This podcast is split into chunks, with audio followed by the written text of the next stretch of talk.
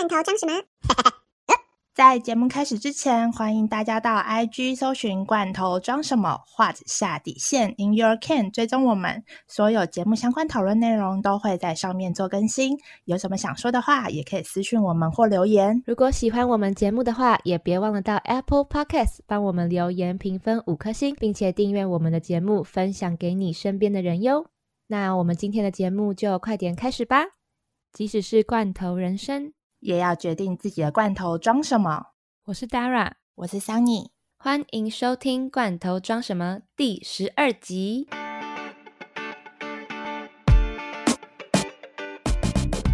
嗨，大家欢迎来到我们第十二集。对，欢迎收听我们第十二集。这是我们第二次录。我觉得做 podcast 的一定会有遇到这种状况，就是重录的时候，大家都有各种百百种的原因。没错，对。那这次是什么原因呢？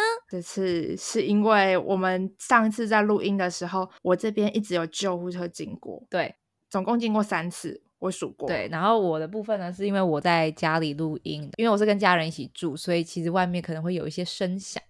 那再加上我们上礼 拜就是比较忙，这是一个借口，当然没时间剪音档，然后我也没空 催他，对，所以就索性想说，哎，那我们重录好了，因为觉得上一次好像没有录的很好，因为没办法。可是我觉得可能救护车这件事情，未来还是有。无法避免的地方，毕竟我就住在医院旁边。对啊，然后我你也还是一样跟家人一起住。对，但其实我觉得都是一个学习啦，就是每一次你录音的时候，不可能是百分之百 OK 的。而且像我们这种更难的原因，是因为我们是远端录音，等于说我们两个地方都必须要在一个稳定的状态。对对，而且我们自己人也有问题，所以 什么叫人有问题？就有时候可能会鬼打墙啊，有一些功课没有做好的时候，可能。没有讲的很好的时候都有可能啦，状态不好啊，想睡觉啊都有可能。对，比如说现在吗？我也觉得，我们从录音选在了晚上的时候。好的，不会啊，不会啊。好，我们快点切入，我们今天的主题是什么呢？没错，我们今天呢，我们的主角就是 Dara，请大家掌声鼓励。啪啪啪啪。Dara 呢，其实有好几次的沙发冲浪的经验嘛。对。那其实最近因为刚好。呃，Couch Serving 跟 Airbnb 都有相关的一些新闻出来，我们就觉得说可以让 Dara 来分享一下他曾经沙发冲浪的故事。对他遇到的人都很奇妙。对，那 Couch Serving 呢？如果说有去背包旅行的话，我觉得对这个单字应该都。不太陌生，蛮熟悉的。对我，但是我第一次听到这个的时候，一开始的时候我其实蛮冲击，想说还要去住别人家的沙发。Surfing 的中文叫做沙发冲浪，而且我一开始知道的时候，其实你就顾名思义，其实是你去住别人家的 couch。就是你有点像在上面 surfing，对，所以就是你就是冲到不同人的家里，你就住在别人沙发睡一晚的这种感觉。我一开始觉得说它可能只是一个新兴的平台吧，想说也没有开始几年，没想到这一个平台已经创立十六年了。超级久的，然后它的宗旨其实我觉得我还蛮认同的，它叫做 Stay with locals and meet travelers，就是你等于说你是花时间去跟当地人相处，然后当地人也可以因为你来到他的地方住，然后你也可以同时认识到不同国家的旅者。所以有点像是有种让你住你家多余的空间，呃，例如沙发或是有客房的话，反正闲置空间也是闲着。那认同这个理念的人，他们就会把这个空间来给世界各地的女人，就是来住一晚啊，或者是住几晚，跟他们分享。一些彼此的文化，这个平台呢，它是一个非盈利的平台，所以它其实是不收钱的。这跟 Airbnb 就是完全不太一样的。对，那我刚补充一下，就是刚刚 Dara 说，就是沙发冲浪的感觉，就像你在沙发上面冲浪。其实这个呃，这个名词最刚开始的缘由，是因为这个创办人呢，他想要在网络上搜寻有没有。人可以提供他们家多余的沙发让他住，对，所以错，嗯，因为网络的话是 surf 嘛，所以他最主要刚开始的这个。用法叫做 server couch，嗯，对对对，所以最后才变成 couch serving。其实我觉得名字取得蛮好，你不觉得吗？其实蛮好的。一开始是从网络，而且那个时候才零四年诶，好久以前，零四年超久，二零零四年，就是可能网络才刚开始，没有那么普及的时候，然后就开始有这种想法，然后所以一开始的时候，他也会觉得说，那如果我只是要去住别人的闲置的空间的话，那当然想当然就是不用付钱嘛。对啊，所以其实他一开始的初衷就是这样。那他创立这个平台原本是一个网站，那现在也是有 App 可以下载可以使用嘛。我们平常的用的话也是都用 App，嗯，就是你等于说你是免费住进别人的家里，但是。我从来都不会觉得说，哦，我是当然一开始啦，因为你一开始的时候，很多人出发点说为什么要去靠雨 serving，可能很多人的想法都是为了要省钱。我觉得省钱这是一个很大的一个点，会让我开始尝试。但是其实比起省钱之外，最重要的一点，真的是你会想要借由你去住当地人的家里，然后跟当地的人的 host，你跟他聊天的过程。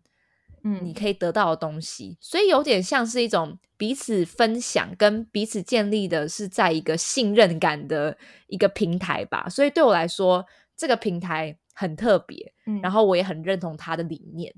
对，因为其实我觉得 Couch Surfing 的话，它最主要跟大部分的住宿平台不一样的地方，就是它非常注重人与人之间的关系，而不是你看重的是它的硬体设备有多好，或是它这个房子的条件，这个房子的交通好不好。因为我们通常出去玩，在找住的地方的时候，考虑的都是价钱、交通跟环境，但是 Couch Surfing 你最在意的。不是你人在哪里，而是你要去住的这个家的这个主人他是怎么样的人。那就是这边的话，一定要问一下 Dara 说，你到底是怎么想要开始 Couch Serving 的？因为其实对于女生来说，大家一定会考虑的点就是啊，我这样子住在陌生人家里会不会很危险？我自己的话，其实是三年前，二零一七年的时候，第一次开始。真正用这个平台，然后那个时候呢，其实是因为我我的朋友开始用，因为我也是推荐他说，哎，其实你可以在台湾试着 Couch Surfing，因为听说在台湾也是，如果是在大都市啊，其实还是会有蛮多的，但是我自己也没有用过，所以我是推荐他用。然后他用完之后，我那外国朋友用完之后，他就说台湾人真的。人都很好，然后他觉得他的经验都很 O 很棒，所以我那个，但是我那个时候还是大学生，所以我平常的话就是待在台北念书啊，我也没有什么需要会可以用到，而且我是跟家人住，家人住，哎，你怎么可能会让一个陌生人，然后外国人来你家里跟你一起住啊？就是我就说，我就家人因为 concern 嘛，然后我们家又没有这么多的空间，所以我一开始的时候。是我朋友开始用，但是我是用另外一种方式来玩 Couch Surfing，很妙。嗯，因为我是用它来练英文，很特别吧？对我跟大家一开始用的方式都不太一样，因为嗯，大部分人都觉得说，我要 Couch Surfing 的话，我就是要去住别人家。对。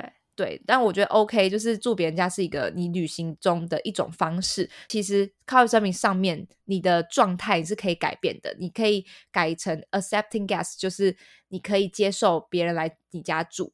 那你也可以改成你的状态是 just want to meet up，啊就是你只想要见面的这个 status。所以呢，如果你的地区设定在台北，以后如果有想有人，他其实也没有想要找一个住宿，他就只是想要认识当地的 locals 本地人的话，他就会搜寻到这个状态的人，那他就会搜寻到我，是因为这样，所以他们搜寻到我之后，我可能就会打在我的。Profile 上面打一些我我是住在台北啊，然后什么他们有兴趣的话，他们就会寄信给我，就想说，哎，其实我已经有住宿了，我只是我有遇过，就是那种什么来台湾，我觉得那个很瞎，就是我第一次遇到那个人是他从美国飞来台湾三天两夜，你会觉得很瞎吗？他三天两夜还包含坐飞机吗？呃，没有包含坐飞机，所以他本人一下台湾的时候，开始他就开始倒数三天。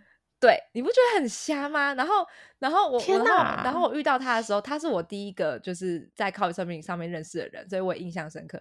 他就是你觉得很妙，就是你可以在 Couch 上面认识各种不同种的文化，然后各种不同种想法跟价值观的人。因为他是一个律师，所以他很有钱。然后，哦，所以他 他是我史上遇过最喜欢打卡的西方人。因为我平常就是我遇到西方人都比较低调一点，就。不太会一直要打卡发文什么之类的，他超喜欢发文，就是他喜欢发那种他的飞机啊，就是从美国就是这样横越整个就是太平洋那种感觉，然后 是太平洋，我也讲没讲错吧？就整个太平洋对，然后他就飞来台湾，然后说 How many days we are going to stay here？他就说 Three days。我想说你从美国来，然后那他去了哪里啊？对啊，他没有住在台北，他就真的只在台北。他在台北去哪里？台北超无聊的。对啊，身为台北人的我们，对，anyway，他那个时候他寄了一封很长很长的信给我，他就说他已经有他的 hotel 了，他只是想要借由 Couchsurfing，因为他在美国的时候也有用 Couchsurfing，就接待很多人，所以我看他的评价就超级多，所以我当然觉得很乐意。那他只是想要。呃，因为他也是自己一个人来旅行，他也无聊，所以他就觉得说看我的 profile，他很有兴趣。那我们要不要见面？所以我就当他的这种一日导游那种感觉，你就带他去就是台北玩的玩，我好像带他去象山吧，然后去完象山之后带他去夜市啊，吃完夜市之后可能去路边喝个小啤酒这种，其实简单的就 OK 了。然后我还有遇过一个韩国人，他 他是来转机的，这也很妙，他只来十个小时。他就只有十个小时，然后我印象深刻，他在他来两个月前就寄给我 request，然后我就想说，他就问我说：“哎，你当然你你两个月后的十八号有 空吗？”我想说，谁会知道我两个月后 的那天会不会有事啊？但是我就是因为他这样子跟我非常非常有礼貌的传讯息给我之后，我那一天就当他的一日导游，我带他去了十分平息。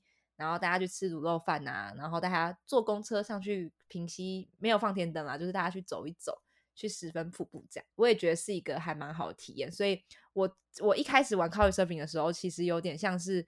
办语言交换吧，因为平常要上课也没有太多时间，然后跟太多机会去认识外国人。然后即使我跟他们只是有点像是一面之缘吧，就是那几个小时的相处，但是我还是有借此可能有练到英文啊，或是练到韩文的部分，所以我觉得也蛮特别的。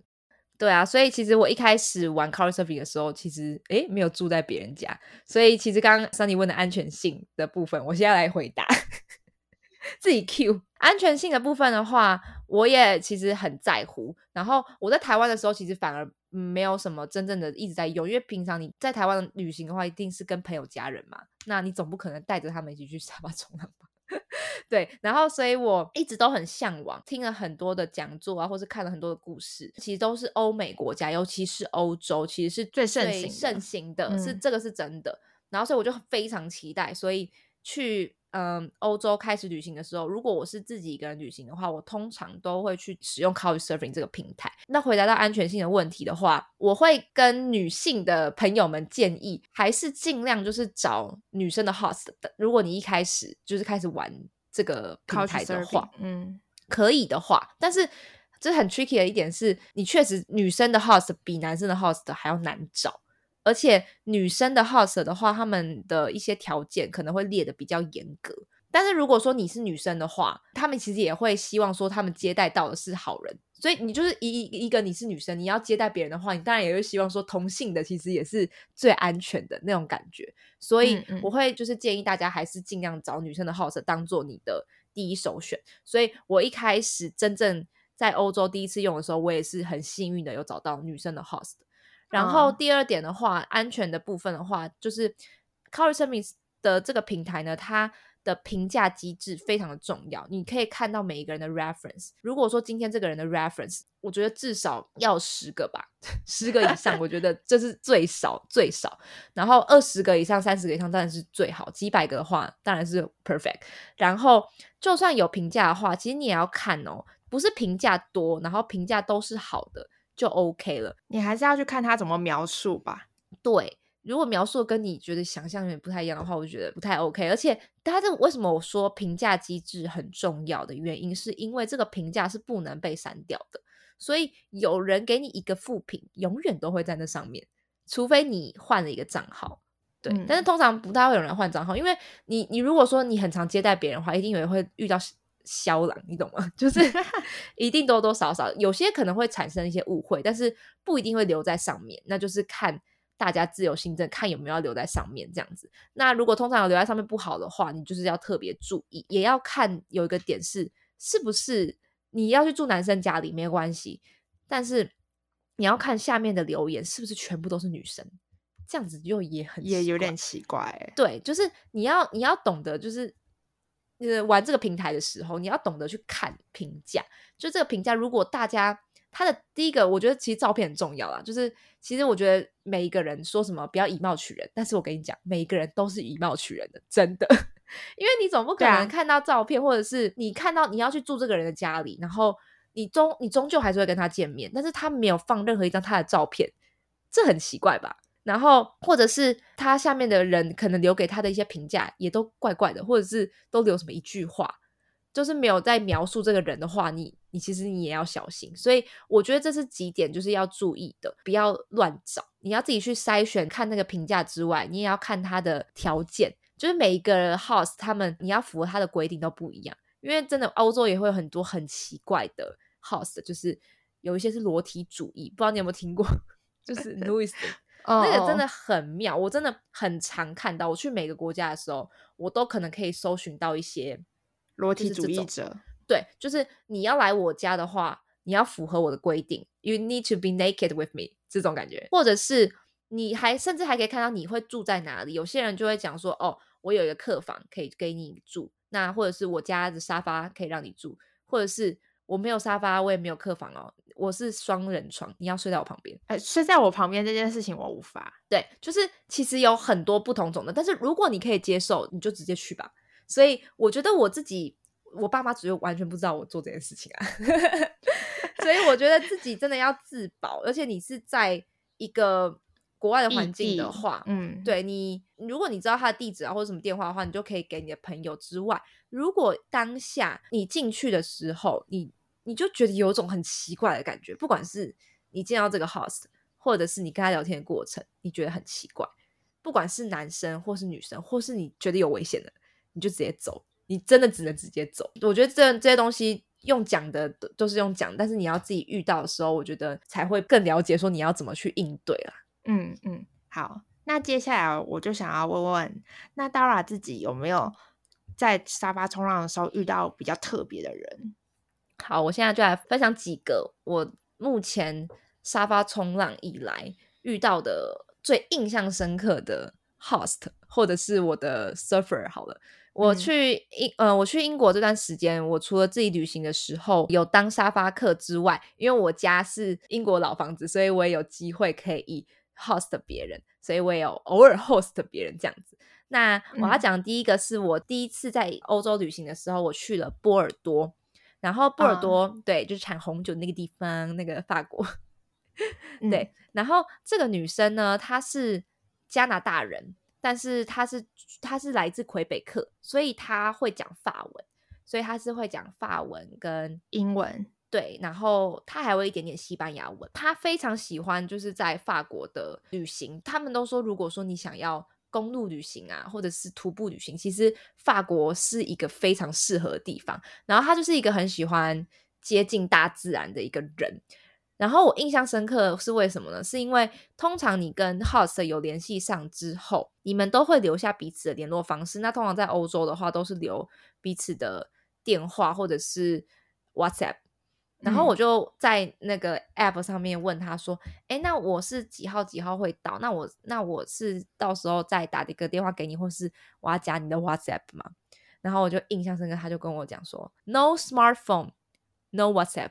”我说：“OK, OK, I got it。”就是我说：“那好，那我会在 c o u c h Surfing 上面就是找你就 OK 了嘛，传讯息给你就 OK 了嘛。”他就说：“对他这样讲会先让我误以为他不想要跟你交换手机哦，是吗？哦，刚开始我会先这样，会先这样以为，如果没有看他本人的话，对，因为我看他照片的时候就是一个很阳光的女孩，就是女子，在但她年年纪也跟我们呃也差不多嘛，就是二三十岁，就是年轻人啦，对，嗯，然后然后那个时候我就很印象深刻，他就这样回答我之后，我就我就觉得哦。”好特别哦，所以我那个时候就有对她有印象哦，她是一个没有用智慧型手机的三十二岁女子。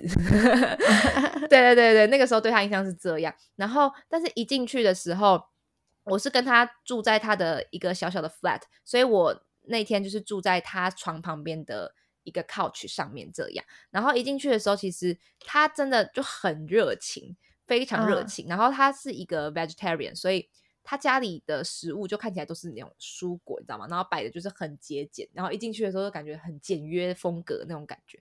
然后我就还有印象深刻的点，就是因为我没有呃，他没有智慧型手机，所以他就跟我讲，我说那那有什么地方可不可以推荐我？因为我是第一次来，这样我就我就非常印象深刻，他拿出了一个超大的那个纸本地图，然后那个纸本地图看着超级破，就是感觉用很多次。因为其实我们现在也还是会用纸本地图，不是吗？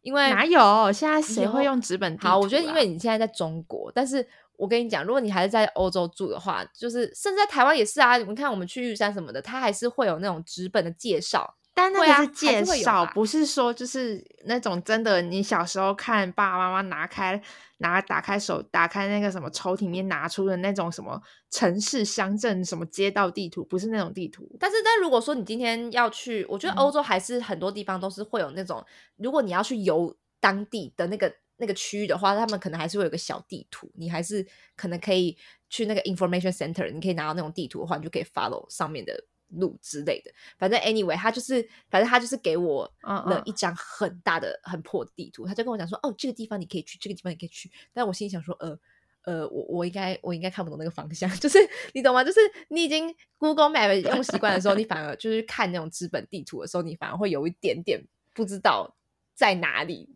对，真的会有一种真的看不懂，是依赖嘛？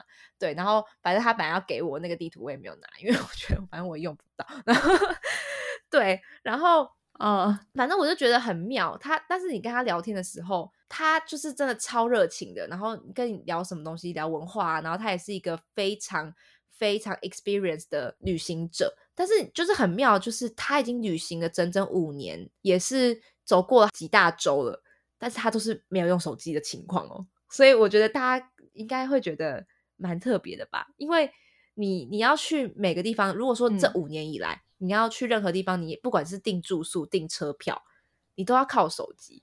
然后我就问他说：“那你没有手机的话，你不会觉得有一种很麻烦的时候吗？”他就说：“有时候会。”他你知道他说什么吗？他说他觉得最烦的时候是他都要去当地买火车票。然后就是错过火车之类的，他就说他觉得不买手机会觉得很麻烦的点是，他常常会错过火车，因为他要去当地现场售票亭买车票。哦，我知道，就是有有车位的那些，而且这样会很赶。你你不觉得吗？就是如果现代人的话，就觉得说有有比较方便的方式，你可以网络上面订车票，但是他他就是不要，诶他就是宁愿宁愿。不方便，他也不要用 smartphone 就是。对，然后，然后你就会觉得他的想法真的太奇妙，就是他常常会因为这样子错过火车。那他有电脑吗？他有电脑。那他为什么不能在电脑上面用网络上先订好？嗯，有可能他可以用电脑订，只是你有时候出去的时候，因为他没有手机啊，想当然就是可能很多地方哦，因为欧洲不是像亚洲这样随时都有网络，你懂吗？所以有时候不管是查车票或者是买车票，反正他都还是喜欢用那种最传统的方式。然后他他也会跟我分享说，他觉得 Couchsurfing 上面越来越不值得被信任。他就是说，因为他通常旅行的时候，他就是一个启动一个没有网络的状态，所以他可能在呃一个礼拜前就会跟这个 host 确定说，哦，我会在几月几号的几点到这个地方。但是常常因为我们现在手机智慧手机就太发达了，所以通常如果突然你有事的话，你可能就 send a message。你就跟他讲说，哎，我突然不能接待你了，那你可能就可以看到讯息。所以他常常因为这样子，他没有手机，他常常会被放鸟，他就会很不开心。对，他就会很不开心，想说他觉得他用了这么多年以来，呃，他觉得越来越让他觉得很失望了。对，很失望。但其实有时候会觉得说，嗯，其实那你是不是也应该要尝试一下，嗯，用用看智慧型手机啊什么的？他就说他不喜欢。然后最后一点，我要跟大家分享的是，那我就说，那你平常有在跟你的朋友们联络吗？或者是因为因为他没有智慧型手机嘛，但是他其实是有电话的，就是那种最智障型的手机，就二 G 的那种。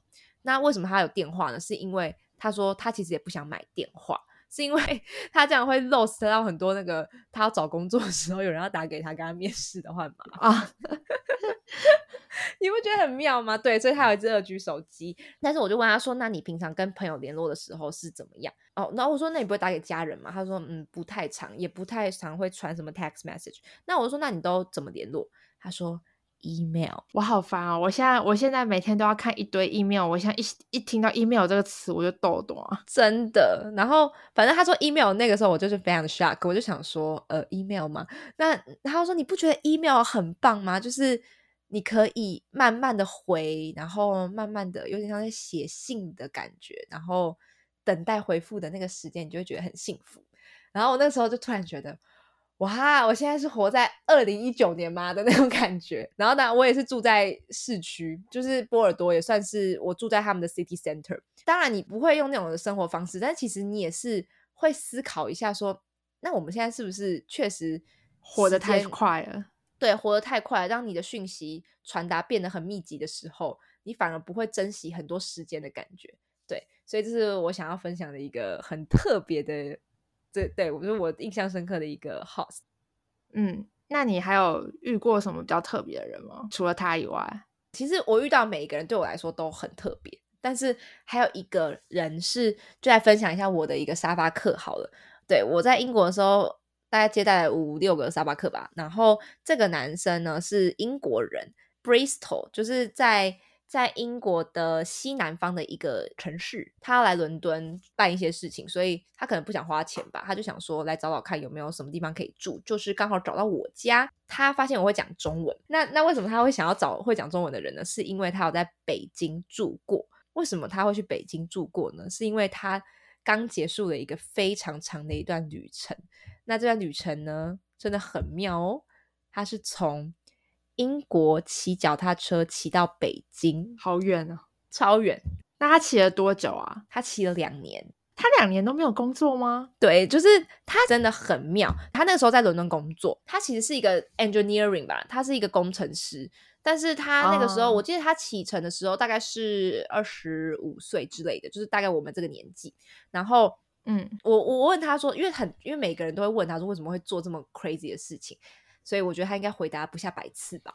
他就说他觉 得虽然这个感觉很很笼统，他说如果说他那那个时候就觉得他工作了两三年，他觉得有点到一个倦怠期，然后但是他觉得他心里好像有一些事情没有完成，没有做的话会后悔。那如果他明天就要死了，他会有什么东西是他后悔的？跟明天就要死的话，世界上对的人对他的评价是什么？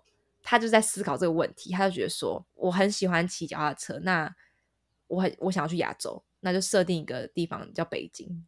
他就这样子去了。就是有时候，所以他设定的终点是北京。但是你要问他说为什么设定北京，他就只是没有什么特别理由，就是一个想法，他想要去亚洲。对，那那我竟然我这么喜欢。骑脚踏车，从从很从就是很小的时候那么喜欢骑单车的话，那为什么我不尝试看看做这件很看起来很疯狂的事情？对，然后所以他就骑脚踏车骑了两万六千公里，对，真的是从 UK 到北京，去了二十八个国家，花了他两年。而且我觉得最恐怖，我听到我觉得最 amazing 的事情是，他曾经就是在骑脚踏车，你等于说你四季都会经历嘛，对啊，然后。最最高温的时候是四十二度，四十二度，但是最冷的时候有负二十七度，它也可以。负二十七度，它也在户外吗？它它那个时候是骑到俄罗斯的时候，俄罗斯的时候就是零下负二十七度，然后它就是对它平常的话，因为你想当然了，就是两年的话，你一定是把你的露营的东西就背在你的脚踏车上面嘛，所以他平常就是露营的方式。那他那个时候。负二十七度，也是住在帐篷里，我都不知道他怎么办到的。那他取暖，他这样不会冷冷吗？对啊，我有问他，真的就是睡户外。我有问他，没有啊，就是睡他的帐篷里面，然后有外套这样。然后他就说他可以忍受，我就觉得好厉害哦。可是这这已经不是可以忍受的问题了，我觉得这个很容易就是不小心在外面就是。对啊，因为你会失温。对啊，但他怎么保暖的？我觉得，我觉得他就是求生能力很厉害的那种人。然后，我觉得他一定有去某些地方，就是可以取暖的地方。我觉得我怎么样想，我都没有办法做到。但是他真的可以忍受那种情况，然后那种环境，我觉得他应该是有超凡的能力。对，然后他他为什么会真的？其实我觉得他可能也不需要花到两年那么久，是因为他。是先从到阿富汗，然后再往下，就是到巴基斯坦那边。所以其实是他那个时候是跟就是中国已经很近了，但是他进不去，因为他没有签证。中国的 border 啊，他管很严啊，对，管很严。然后他 border 就说你一定要就是有申请回 UK 回伦敦，申请到签证之后你才可以进去，因为你是英国人。这样。嗯，然后他就想说怎么可能？他如果说真的，他把他的单车就留在那里飞回去，那他就是都 make sense，就是一点意义都没有。所以他就往下走，但因为他好像比较偏向喜欢冷的地方吧，就是如果是我的话，我就会想要往下往南，就是往南，他可能不会那么冷。我跟我我可能会跟他选一样的，因为我怕热。对啊，反正他就往上走，所以往上走的时候，他就会绕过吉尔吉斯，然后哈萨克，那上面就是什么地方呢？俄罗斯。对。所以他真的是他去了俄罗斯，也待了几个月吧，然后也有在那边学了一点点的俄罗斯文。就是其实他当然两年就是骑单车，也不可能真的两年都骑，因为两年的话，你就算带再多的钱，其实你还是有时候有需要赚钱的。所以他其实，在每个地方，他可能多多少少都有一点点，就是偷偷工作之类的啊，打工吗？对，然后所以他往上去 Russia。的时候，就是我刚刚讲的那个负二十七度，他还有去看什么足球赛，那个时候好像有什么杯忘记了。然后他也有去到蒙古，然后蒙古这样子，就是沿着蒙古这样子，真的好大。我就每次看到那个地图，我就觉得他到底怎么完成的？然后蒙古，然后再往上的那个俄罗斯那个边境那边这样往下，然后因为他一直不停的就是尝试想要进去中国。对，所以可是中国真的很严，真的他没有办法说进去就进去的。对，所以他真的遇到了非常多的障碍，然后终于他最后 超级妙，他最后是慢慢到了南韩，然后他是从南韩申请到签证之后。他好像是坐船诶，坐船到中国的，他就坚持不要放掉他的单车就对了。对对对，他是就是坐船到中国，然后是在韩国的英国大使馆申请到他的签证，他才可以就是进入到中国。然后他到中国到北京之后，他有在那边当老师、当家教，当了就是半年吧，所以也在那边有赚了钱。他也是我就是整个。沙发客里面遇到就是 很特别人，因为我一开始听到他给我的 request 的时候，我觉得我一定要接待他，他的故事一定很精彩。然后见到他本人的时候，我觉得哇，好厉害哦！对，这个真的很让人佩服，哎，真的很让人佩服。而且你会有一些想象，就觉得看他的照片，想说，嗯，他应该是一个很壮硕的一个人吧？就是在每一个 怎么样子的环境、怎么样的环境都可以活得这么好。但是我看他本人的时候。他就是超级瘦的，他是那种 瘦小型的吗？对，他是瘦小型的，而且就是他，我我不会形容他很 skinny，但是就是就是很瘦，然后小小只的那种英国人。对，就是不高啦。天哪，好难想象哦！我原本你这样子描述这个故事，我第一次听的时候，我原本的想象是他就是我们传统想象中的那种高大的白人，可以单手把我们亚洲女生举起来的那一种感觉。对，但是不是。然后也不是说我一开始看到他的时候失望，我是有点落差啦。我在看他本人的时候，我想说形象不一样，有一点怎么那么小只的那种感觉，就是大概也没有到一百八十公分，大概一百七十几那样子。对啊，但是不管怎么样，他的这些故事其实他不管怎么样都讲不完，因为真的太精彩了。他最近其实因为 COVID nineteen，他本来那个时候我跟他聊天的时候，他本来的计划就是今年四月的时候，他就是要在，因为他很喜欢俄罗斯，就是很冷的那个地方，他非常喜欢。我也喜欢。对，然后他好像本来的计划是到不是到俄罗斯，好像到哈萨克吧。还是哪边？他是要去写一本书，关于说那边的单车路线。他想要去写一本书，是关于怎么从这个国家的 A 地到 B 地的一个单车的路线。因为他骑过，然后以前没有人发过这种书，所以他本来是要去再走一遍，然后再写的。写书，然后完成这个东西，但是因为 COVID nineteen 的关系，也就取消这件事情了。但是他最近，我我没有什么在跟他联络，但是有看到他的现实中，他有 PO 说，他最近就是呃有在继续单车环他的英国这样子，然后他也有同时有在写书，记录他这两年的生活，所以。他如果有出版的话，我觉得他应该也会公开吧。那那个时候的话，我可以再跟大家分享。我觉得这应该会是一个还蛮特别的一个故事。我也觉得我遇见他们的这些历程，你就会看到很多很不一样的东西。你会你会觉得有些东西就是你没有遇过，你会限制你的想象。但是其实，如果你真的是去很认真、很努力的去。认识别人的话，你就会发现，哎，他们的世界观啊，跟他们的视野，就是完全跟我们的想象完全不一样。我觉得我在这么多地方，不管是跟女人见面，或者是去住当地人的家里，甚至我自己有机会可以接待来自世界各地不同的沙发客的这些历程以来，我都会让我觉得说，一个会让你留恋的地方。绝对不是那些你看到的风景啊，反而是那些你在当地遇见的人吧，然后给你带来的每一个独一无二的故事，其实才是最珍贵的。所以，其实我觉得我在这旅行的过程中，我每一次会留下最多印象深刻的，都是那个地方的人带给我的很特别的回忆。如果大家以后啦有机会可以尝试 Couch Surfing，或者是甚至。很多人都在 hustle 认识别人啊，你都可以听到各种不同的故事。我觉得这就是自己旅行的时候你可以得到的珍贵的东西吧。那跟你平常去跟团旅行，你看到东西完全不会是一样的，因为是人带给你回忆，不是风景带给你回忆。